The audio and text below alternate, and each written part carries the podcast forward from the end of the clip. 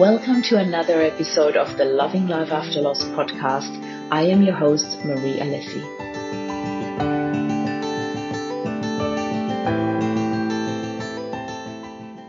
Good morning, lovely people. Marie Alessi here.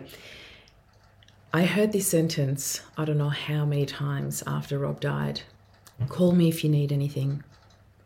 And people even tried to make it sound really, really sincere. Call me if you need anything. Like anything, I mean it. And I trust that they meant it. I really do. I know in my heart that this sentence usually comes with a really good intention. But truth is, people feel extremely helpless in the way when they are confronted with pain. People don't know how to deal with pain. So they just want to fix it. They want to make you feel better. They want to help you get out of that pain. Yet, truth to be told, we don't know how to get out of that pain when we're in the thickness of it. Especially in those early days, in the first couple of weeks, months, when people ask me if there's anything you need, just let me know. Anything. I couldn't think of anything I needed, yet everything was overwhelming at first. I feel that I was one of the lucky ones. I felt a very strong inner guidance. I felt that I was sort of led along the way. I felt that the path just presented itself, yet that didn't take away the pain. And that didn't take away the feeling of helplessness every now and then, where you feel you're in so much overwhelm, you don't know where to start, and at the same time, you have no idea how to reach out for help. I'm going to share a personal and really beautiful example. Fernanda.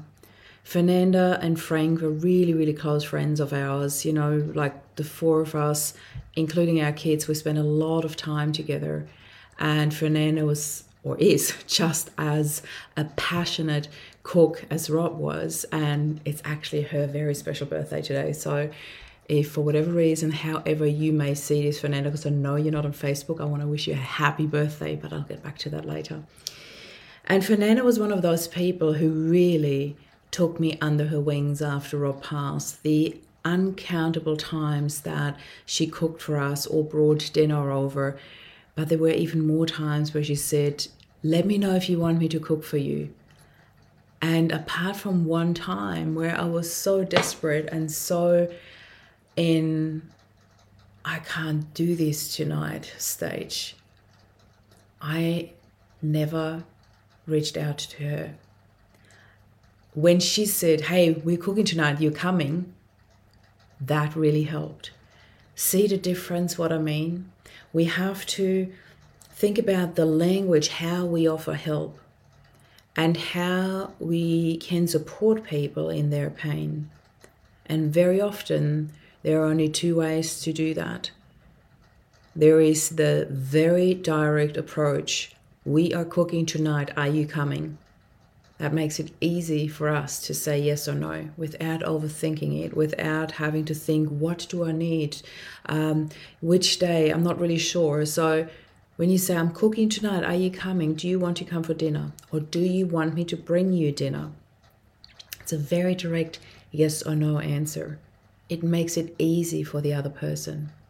And the other one that I really love and that has helped me the most is the do you want me to come and just sit with you? And then be very specific in the times that you have because it makes it easier for the other person to say yes or no. There could be the, hey, I'm clocking off early of work from uh, 12 p.m. on Thursday. I can come and sit with you for two hours. Do you want me to come?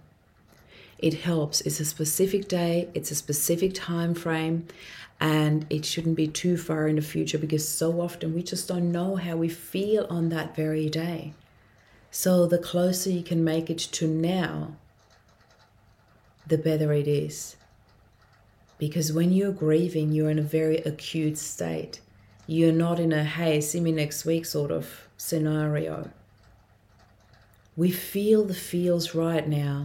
We're under thickness of the pain right now when it happens. We have no idea what next week could bring. If we feel better, if we feel hungrier, if we feel ready for food, if we feel ready for somebody to sit with us, we don't know that right there, right then in the situation. I remember after Rob passed, friends of mine had organized a food roster for us. And I also remember that it was so helpful to not have to worry about such a mundane thing as cooking. And don't get me wrong, for some it's very therapeutic, and for some they need this regularity. But that was not me. Rob was the one who cooked most of the time. He was passionate about it. His Italian and Mauritian background it basically he was born with it you know in his family in the Alessi family all they talk about is food and how to prepare food and how they tried different recipes and how they reinvented old recipes old family recipes everything they talk about is food their whole passion is food and I loved it but I wasn't born like that I wasn't built like that I wasn't passionate about food I had to learn that again. So, when friends of mine organized a food roster, it was super helpful for us. Yet, it also brought uh, situations with them where, especially my younger son, is very fussy with food.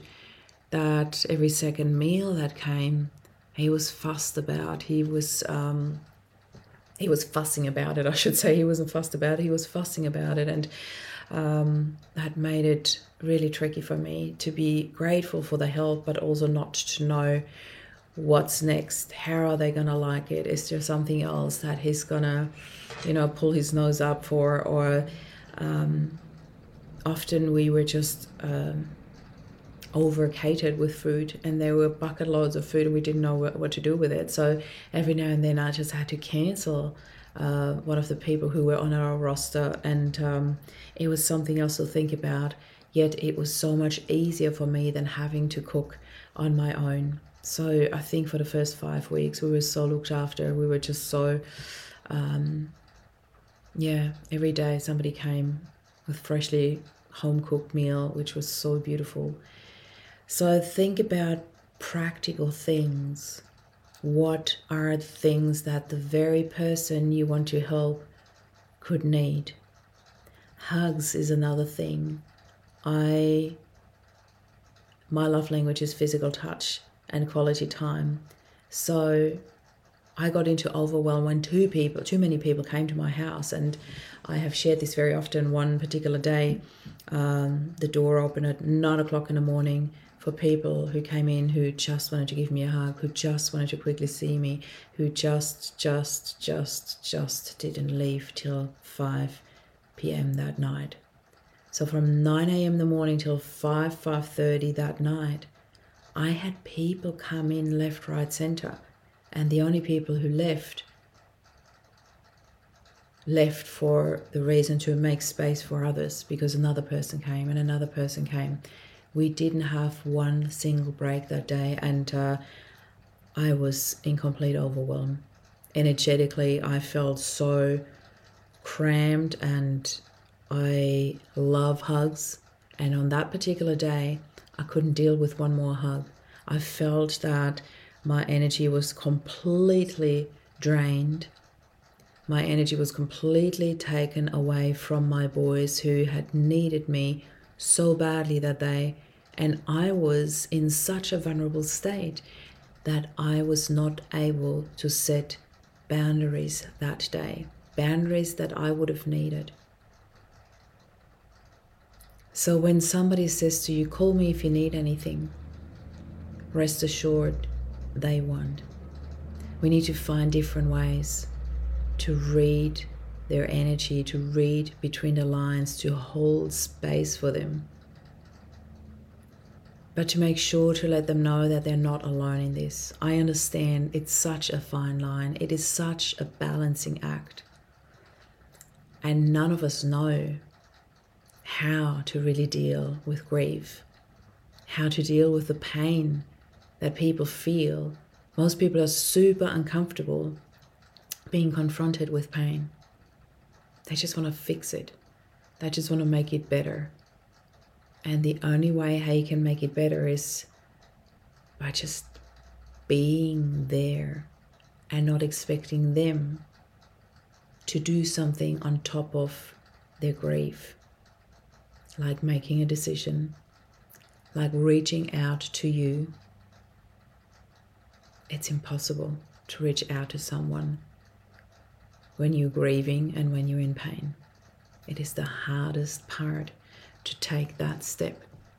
So, whatever we can do to help the person in pain, the person who's grieving, to make that tiny little first step. I think the best thing is to simplify things. Give them a yes or no, give them a specific date, give them a specific task you can do for them. Hey, I can help you clean your car tomorrow. I can help you change the oil. I can help you make that phone call to the mechanic. I'll go and get petrol for you.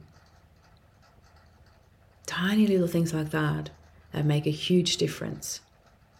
I truly hope this is helpful for you. If you're watching this on YouTube, YouTube, please subscribe and hit the notification bell for more updates, for more interviews. There's an amazing interview to come tomorrow. I'm really looking forward to the next Upspell Grief interview. And for more ideas on how to help, on how to reach out, please send me a PM. I'm sending you so much love. This is Marie signing off. Bye for now.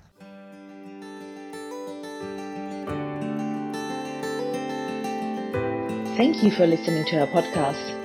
If you enjoyed the show and you would like to find out more about loving life after loss, please visit mariealessi.com. I shall see you next week. Bye.